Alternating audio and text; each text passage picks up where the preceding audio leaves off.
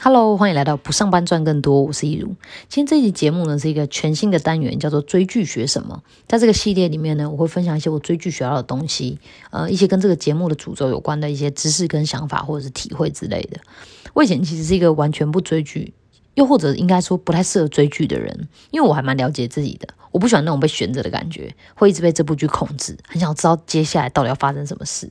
那以前的连续剧都还能够逼逼你每天同一时间打开电视来看，然后而且每天只能看一集。可是现在的影音串流技术那么发达，追剧就变成一件超有弹性，而且也更个人化的娱乐方式。那呃，在这种串流平台里面有超多不是跟播的剧，可以一次把它看完。所以我有时候都会用暴力追剧法，一到两次就直接把整部剧都追完这样。但这样其实不太好啦，因为伤眼睛也很伤肝。但也没办法啊，因为好奇心会杀死一只猫。好的剧就是会让人一天也等不下去，马上就想知道结果。与其睡不着在那边一直想剧情接下来会怎么发展，那不如自己起来看。那前阵子又因为都在家防疫，没有什么户外活动，所以追剧就变成一个新的嗜好了。我觉得它可以当成娱乐、学习，还可以舒压，其实还不错啦。所以才会想说，或许可以来跟大家分享一些我从剧里面学到的东西。那我今天要讲的是，我从《艾米丽在巴黎》这部剧里面学到了三个行销重点。趁着今天第二季开播来蹭一下热度，第一季上线好一阵子我才入坑。而且我会看的原因是因为我有个朋友一直推荐我看，他说我很像里面的法国人，傲慢又机车，但又没有到很讨人厌啦。所以我本来其实只是出于好奇，想知道他这样到底是什么意思。但是看了以后，觉得学到很多东西耶。不得不夸赞这部剧真的是精致，然后又精彩，里面有很多行销策略都让人拍案叫绝。我觉得艾米丽根本就是个天才，生来就是要做行销的。整部戏里面的画面感跟配乐也处理得很好，很有代入感，会让人更向往巴黎这个城市。而且因为我双胞胎妹妹其实是正大法文系毕业的，所以我本来就觉得有生之年一定要去巴黎来一场浪漫的冒险啊！但在现在还不能的时候，就只好先透过看剧来过过干瘾，体验一下那种感觉。我很推荐大家去看，一集才二十分钟左右，然后第一季又只有十集，几乎是一部长篇电影的长度而已。就算用暴力追剧法，追起来也很舒服。我第一次看的时候觉得还蛮惊艳的，但我只是看爽的，了解一些异国文化特色。后来我为了准备今天的内容，就很认真的重新看了一次，然后就做了超多笔记，然后跟你们分享。真希望自己有一天也可以成为像艾米那种信手拈来都是行销梗的人。那在开始之前呢，我们先来做一点背景知识的铺垫。艾米丽是一个美国女生，我在猜想她应该是九零后，因为各方面都还蛮像的，很热情、很开放，呃，充满冒险精神，对自己还有自己的想法充满信心，而且也勇于表达。他非常了解流行文化，而且对工作充满干劲，然后有点中二。他在芝加哥的一间公司做行销，然后他们公司要并购一间法国的时尚品牌的行销公司，所以他就被外派到巴黎。公司希望他可以为奢华的法国品牌带来一点美国的行销想法。那他主要负责的是，呃，为所有品牌加强社交媒体互动的行销策略。呃，不得不说，美国的行销还是走在最前端的，毕竟这些社交软体都是他们研发的嘛。那整个故事的主轴呢，就围绕在这种行销想法跟异国文化的交流上面。用艾米丽的实际案例来教会我们如何经营好社群媒体。他也从一个追踪者，就小猫两三只的普通人，慢慢成为一个跟粉丝互动很高、品牌效益很高的伪网红。而观众也跟着艾米丽在巴黎这个 IG 账号一起体验他在巴黎的生活，渐渐成为他的粉丝之一。那接下来呢，我就要开始分享我在里面学到三个行销重点。第一点是关于社群经营呢，重点不在于粉丝人数，而是你的内容，你要保持诚信。你要重视关注度，还有互动，所以你要呃尽你所能的保持真实。他说，要创立一个品牌，必须缔造出富有意义的社交媒体互动，也就是去你潜在客户在的地方，但也不只是去那，还要创造出有趣味跟创意的内容来跟他们互动，会让他们对品牌的好感度提升的那种真实互动，像朋友之间的交流一样，不只是用一些送一些小礼物赠品这种方式来引诱别人追踪，而是这个。账号要有趣到让别人自己想要关注，用吸引来的才是真正的粉丝。艾米丽自己的 IG 就是这样，从二三十个追踪者开始，透过她独特的视角分享她在巴黎的生活，还有所见所闻，一切都从真实跟内容出发，带有情感但不过度包装的贴文。其中有一篇是她人在一个河畔的咖啡厅，以为会有艳遇，结果对方只是来借一张椅子。然后身处在这么美的环境里面，但是她却是一个来自异地的独生女子，还刚被分手。她就拍了一张自拍照，本来的文案是太浪漫了，我都要爱上自己了。但是后来她发的是 Lonely in Paris，后者的这个贴文才是真实的，带有情感，而且不过度搞包装的，会能够让你的粉丝了解你，然后同理你。还有一篇是她男友要从芝加哥来找她，她要去市集采买，试吃了一个超好吃的起司，随手录了一段摊贩的影像。然后本来的文案是巴黎最适合恋人，后来改成巴黎最适合恋上起司的人。她虽然是为了男友才来采买，但这种转这么多弯的发文根本就只有自己懂，发来只能自爽，看起来还有点装逼。但是后来的版本不止图文相符，还会调出也喜欢起司或是美食 美食的人。再来呢，她后来她就跟她男友分手了，她心情很差。然后那天正好是下雨天，她就从她六层楼高的俯瞰巴黎的风景美房当中拍出了一张雨中的巴黎，附注“巴黎在哭泣”，让人可以感觉到她心里的悲伤。这种时候发点 gay 掰的图文还是可以理解跟接受的，拿捏的也很好，不会让人觉得很矫情。还有就是她有一天在慢跑的时候，经过了一间健身房，然后。门口刚好站了三个刚运动完的女生在抽烟，然后他就想要戏虐这个违和的场面，就是在健身房外面抽烟，你到底是想要健康还是想要不健康？但他手法也是很高端，他的 hashtag 是 French workout smoking bodies，翻译是法式健身性感诱人。因为在美国的俚语里面，smoking 是火辣的意思，但同时还可以表示抽烟的女子，所以其实他在他不论是观点或者是手法里面都有很多很多的巧思。听完这几个案例，是不是觉得也很想要去追踪艾米丽在巴黎这个 IG 账号？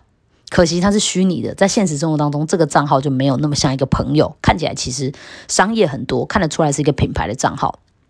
饰演艾米丽的莉莉·柯林斯的 IG 还比较好追。上面说的那些都还只是我选出来的几个例子哦，在剧中还有更多更多。从这些例子里面，我们都可以看出，艾米丽不只是感受力敏锐、情感丰富、视角独特，而且反应还很快。那这些东西都是想要做好行销的，我们可以努力练习的方向。说完了第一点，然后再是第二点。第二点是选择一个明确的立场，用这个立场去跟别人相处，跟这个世界互动，你会吸引到跟你有相同价值观的人。每个人都有自己的思想跟信仰，有我们看待世界的方式还有角度，试图迎合或是讨好每一个人。只会让自己失去一致性。在剧中有很多的片段都可以看出，艾米丽是一个女权主义者，认为性别平等很重要，对于性别歧视、政治不正确或者是言语性骚扰这类物化女性的行为非常反感。所以，当他接下来到巴黎的第一个行销任务的时候，在语言跟文化中上面都冲击了他的三观，还要负责推广一个帮助阴道恢复湿润的药品。然后他在查资料的时候，发现“阴道”这个词在法文里面居然是阳性的，因为法文的词有分阴性跟阳性这样。他跑去问他的主管说：“为什么会这样？”那他主管是一个非常典型的法国女人，慵懒、性感又浪漫，只是很不以为意的跟他说：“本来就是这样啊，或许是因为那是女性的器官，但是由男性拥有吧。”艾米丽听完这个回答之后，瞬间觉得法国人的语言跟文化都烂透了，于是她气愤的拍了一张药品外盒的照片附注。阴道不属于男人，惊叹号。那这篇贴文呢，引起了很大的话题性，原因是因为法国总统夫人转发了这则贴文，这真是太成功的行销嘞！因为是由全法国最尊贵且具代表性的目标客户所转发的，对吧？年长女性，法国的总统夫人肯定是有这个需求的。那第二个案例是，呃，艾米丽他们公司的客户是一个香水品牌。然后他要拍一支宣传新香水的广告，内容是一个女模特在众多男性的凝视之下，只喷香水，一丝不挂的走过一座桥，最后化成一只白鸽飞走，意象是给你一个美梦，大概就是喷这个香水，男人都会想要你的这种概念跟意象。法国人觉得这支广告超性感，但艾米丽觉得这根本就是性别歧视。当她被客户问到这到底是性感还是性别歧视的时候，她就说。我怎么想不重要，重要的是你的客户怎么想。那不如让他们来决定吧。把这支广告放在 Twitter 上面，让人投票，是性感还是性别歧视？吸引大家来讨论，让全世界来决定。把它变成你广告宣传的一部分，来引起热议。他的反应实在太棒了，这根本就是留着行销协议的人才会有的本能反应。他用一个超棒的提案化解这个尴尬气氛。开启了这个投票之后呢，呃，这个品牌的社交曝光度增加了百分之两百。各大媒体还有女权组织都争相报道，但是有很多人不喜欢，他们可能也是独立型女性。这波操作虽然没有提升太多的品牌好感度，但是品牌知名度却大大提升。这就是宣传最重要的效果。其实它不止创造了话题性，还化解了一次公关危机，因为它让人有选择权，而不是直接丢出广告，然后告诉你说这就叫性感，然后要所有人接受。那样做才真的有可能会被骂爆。但艾米丽的巧，她巧妙的让这个话题变成中性的。讨论度，它只是有讨论度而已。讨论度就意味着有些人会喜欢，有些人不喜欢，大家的意见都没错，只是不一样而已。讨论度本来就呃意味着会有正反两方，这也是提升知名度的好方法之一。它还代表了参与跟互动，毕竟没有什么热门的议题是只有一种观点跟角度了。检视自己在网络上红不红的其中一个指标，也是你有没有酸民嘛？有没有人会持跟你相反的意见来攻击你？人数多到一个程度的时候，一定会有不同意见的。但你只需要保有你的信念，还有你的一致性就好。接下来呢是第三点。站在受众的角度来思考行销，行销提案要从顾客的角度出发，重点不是你有什么，而是他们需要什么，他们的痛点、他们的需求，甚至他们自己都还没有想到的需要，来帮他们解决问题，创造价值。创造价值的案例是艾米丽为了帮上司调解跟情夫的争执，而提出要让情夫的香水公司跟一个芝加哥的酒店大亨合作，帮他在巴黎新开的饭店创造出一种独有的香气。但他其实根本就不认识这个大亨，只是当晚受邀到一个画廊去看画，然后那个大亨也会去而已。他只有一个机会，而且他只能成功。他做对的第一件事情就是做足对方的功课，有哪些饭店做过哪些专访，说过哪些话，以一个粉丝加上同乡的人的身份出现在这个大亨面前，说他有多兴奋，寂寞酒店就要在巴黎开幕了，然后巴结的说出他在十年前的专访里面有提到过，想要在巴黎开间旗舰酒店。然后引用他的另一段专访来为他自己的行销提案开头。他说：“好的酒店必须让人有共鸣，要让人有共鸣，就必须要满足客户的每一个感官。除了美景、舒服的床，还要有味道。缺少味道是重点，就好像麦迪逊大道空置的广告看板一样，白白浪费了一块好地。”他也说：“为什么卖房子的时候经纪人会烤饼干？因为那种香气让人想起家温暖的。”感觉那种糖香跟奶香，创造了一种家是一个幸福的地方的这种氛围，而你需要就是这个饼干。他用那个简单精致而且有诚意又吸引力十足的提案呢，获得了可能可以合作的机会。因为他从客户的需求来着手，讲到了客户自己都没想到的部分，帮他加分，用他会买单的方式提案，而不是只是走到他面前递出名片来请求他跟你合作。那另一个解决问题的呃例子呢，就是艾米丽家艾米丽的闺蜜，她家的酒庄想要请她来帮忙做行销，但是闺蜜妈妈掌控欲有点强，而且很排外。那她终于有机会跟闺蜜妈妈单独讨论行销提案的时候，闺蜜妈妈提出了一个问题来当做考验，问她怎么解决。问题是，我们有一些酒卖不出去，需要找到新的买家，不然最后也只能被倒掉。那要怎么卖？艾米丽给出来的提案就是。香槟不一定要拿来喝，也可以用来庆祝，就是用来喷。这是他从他的朋友敏迪那边得到的概念。他创造了一种新的使用方式跟意向，为这个喷酒创立了一个新的独立品牌，叫做香槟之父，让香槟浴这件事情不再只是专业运动员拿了冠军庆祝胜利以后做的事，而是人人都可以为了庆祝而体验这种感觉。这又是一次站在客户的角度，帮助客户解决问题、化解危机的完美案例。在分享完这三个行销重点之后呢，我真的觉得他真的非常厉害。这部剧的编剧也太猛。那我在最后总结一下今天的内容：社群行销的重点呢在于互动，所以要尽可能的跟受众创造出呃更多美好的互动，那你的品牌就会强势。用心感受生活会有助于行销概念的发想啦，因为共鸣来自于相同的生活体验。行销关乎的是了解人性，你要知道你的受众是谁。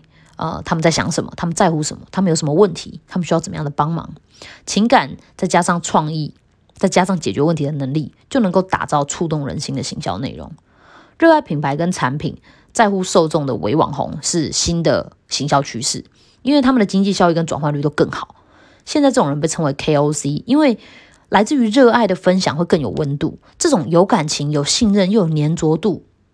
的呃网红才会有转换率，他们的发文甚至比那种百万的大网红转化率更好。